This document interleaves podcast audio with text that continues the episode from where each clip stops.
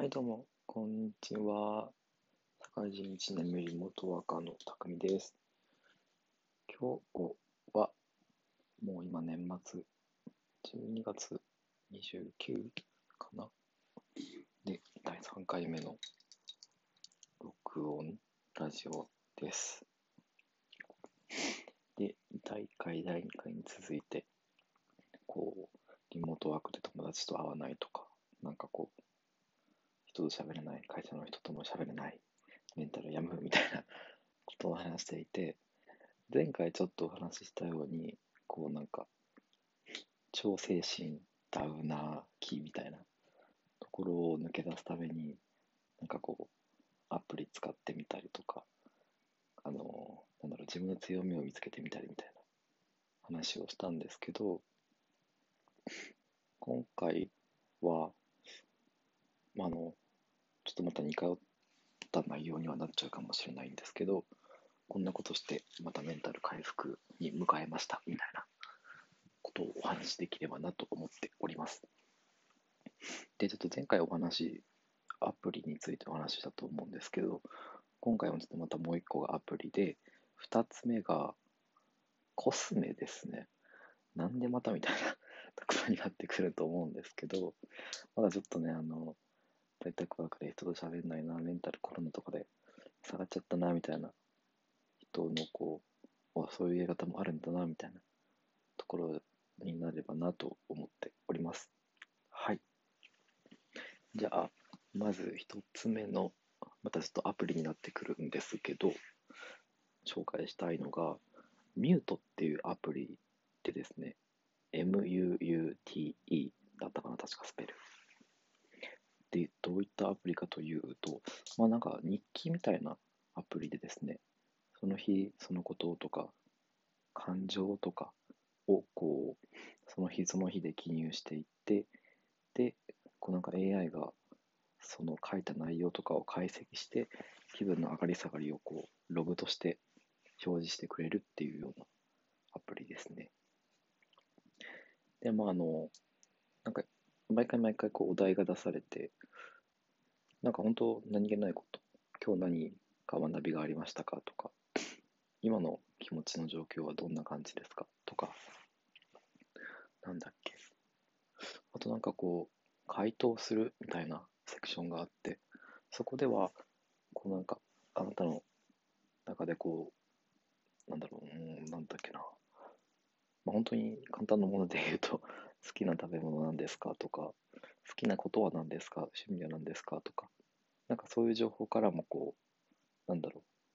う、あなたの感情の起伏にはこれが大きく関わっているかもしれませんみたいな感じで教えてくれるんですよね。めちゃめちゃいい。なんか最近そういう日記系、AI 系、こうメンタルヘルスアプリみたいなので、エモルっていうのも出てたんですけど、そっちの方はなんかあれですね、チャットみたいな感じで AI とお話しして、で、AI がそれを解析して、うんぬんみたいな感じだったんですけど、すごいミューテ、あ、ミュミュート、ミュートが、なんだろう、あの、かわいい。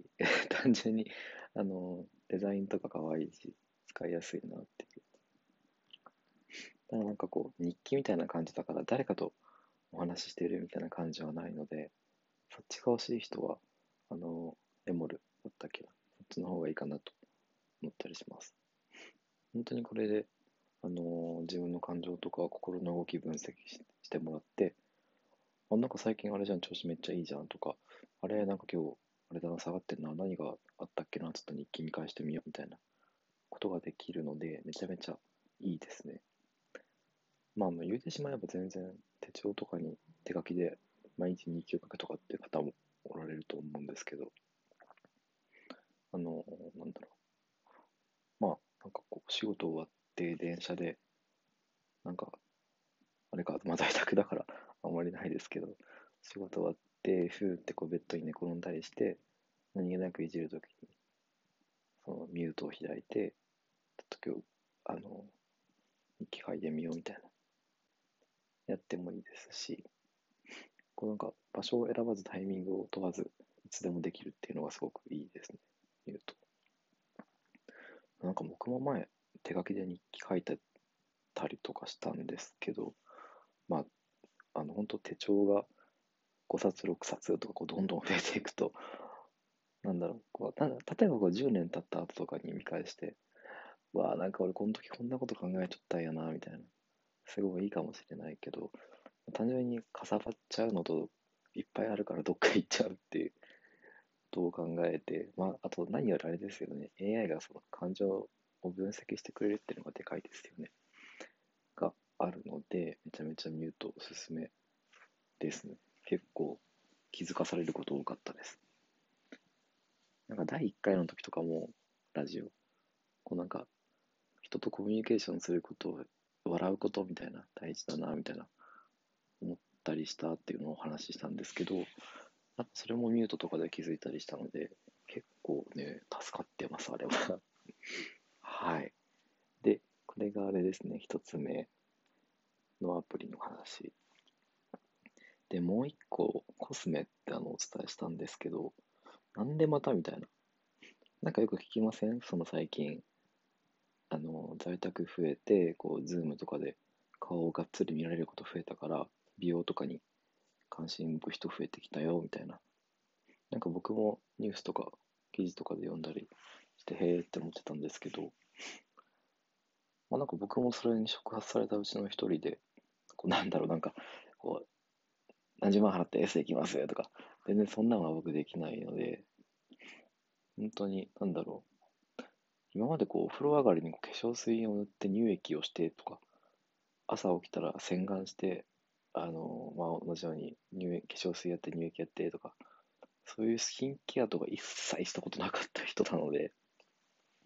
今年23になったんですけど、あ、2022年で、2020年で。けど、本当に一回もしたことがなくって。で、最近になって予約し始めたんですよね。で、なんかやってくると、どんどんどんどんなんか、うわ、なんかニキビ、やべえ、できてるとかたまにあったりとか、あ、なんか毛穴最近すごい収まってるみたいな。なんか、自分の顔が良くなると、まあ、一番多くの人に見られる部位ですね。が良くなってくると、めっちゃ気分上がるなと思って。で、なんか、わかんない。どう、どう人が転んでいくのかわかんないですけど、僕はその、メンズ美容みたいなところから、あのコスメに関心を持ち始めて、いや、もう買っちゃったんですよね。なんか、バーっとコスメみたいな。まあ今なんか YouTube で調べたら、これがおすすめだよとか、これがいいよみたいな、いっぱい入れてるじゃないですか。で、まあとりあえず最低限、こうなんか、簡単な顔面、簡単な顔面ってなんかあれだけど、簡単な画面を作るために必要なアイテムを買い揃えて、で、ちょっと今の練習して、人前に出れるレベルに、あの、技術を持っていきたいなと思っておりまして、なんかね、こう遊びというか、まあ練習が出る、こう、今あの、もう仕事納めだし、お仕事ないし、まあ外出もあんまりないからあれだし、と思って家でこう、鏡の前でペペペとこうやってみたりしてですね、いや、なんかこう、眉毛を描くとか、なんか、目元のこう、なんかラインを引くとか、アイシャドウをつけるとか、なんかちょっと難しいですけど、単純にお肌きれいにするのは本当に簡単だったので、それやってるだけでも、なんかマジでめっちゃ気分上がるし、あ、今日かわいいとか、あ、今日かっこいいみたいな気持ちになれて、すごい気分明るくなるし、なんだろう、なんか、外出て行きたくなるんですよね、すっごい。別にこう、誰かに見せたいとか、わ、かっこいいな、かわいいなって思われたいとか、じゃなくて、もう単純になんか、出たい。すごく出たくなる、外に。で、まあ、その、なんかデパート行くとか、お化粧品見に行くとか、ちょっとまあ、はばかられる時期ではあるんですけど、まあ、たまに行ってみたりとか、まあ、本当に何気なしにお散歩してみたりとか、だけでも、なんか超気分上がっていいな、みたいな、思いますね。まあ、ぜひよかったらね、本当にそんな、いきなりこうなんか、なんだろう、デパート行ってみたりしたら、すごいちっちゃいなんかお化粧品、何に使うのか分からなかったですけど、だけでもこうなんか1万円とか、8000円とか、高っ思って、まあそんなんじゃなくて全然ほんと数百円でも売られてるから、そんなのを使って、よかったらね、皆さんもやってみたら結構楽しいので、在宅で暇な人とかね、よかったらやってみてください。めちゃめちゃ楽しいですよ。最近なんかメンズコスメもすごい勢いが上がってる市場だみたいなのを聞いたりするんですけど、またやりたくなりますね。こうなんか変な先入観ですけど、女の子だけのものみたいな思ってたんですけど、いやまあ綺麗になるならみんなね、やりたい人がやったらいいじゃんみたいな思えてきてですね、すごく気分は上がるし、マジでよかったらね、やってみてください。はい。じゃあちょっと今日は、えーっと、メンタルヘルスアプリのミュートってやつと、あとコスメで気分上がりますせっていうお話をさせていただきました。今日もちょっとサクッと終わっちゃいましたけど、聞いてくださってありがとうございます。ではでは、また次回お会いいたしましょう。さよなら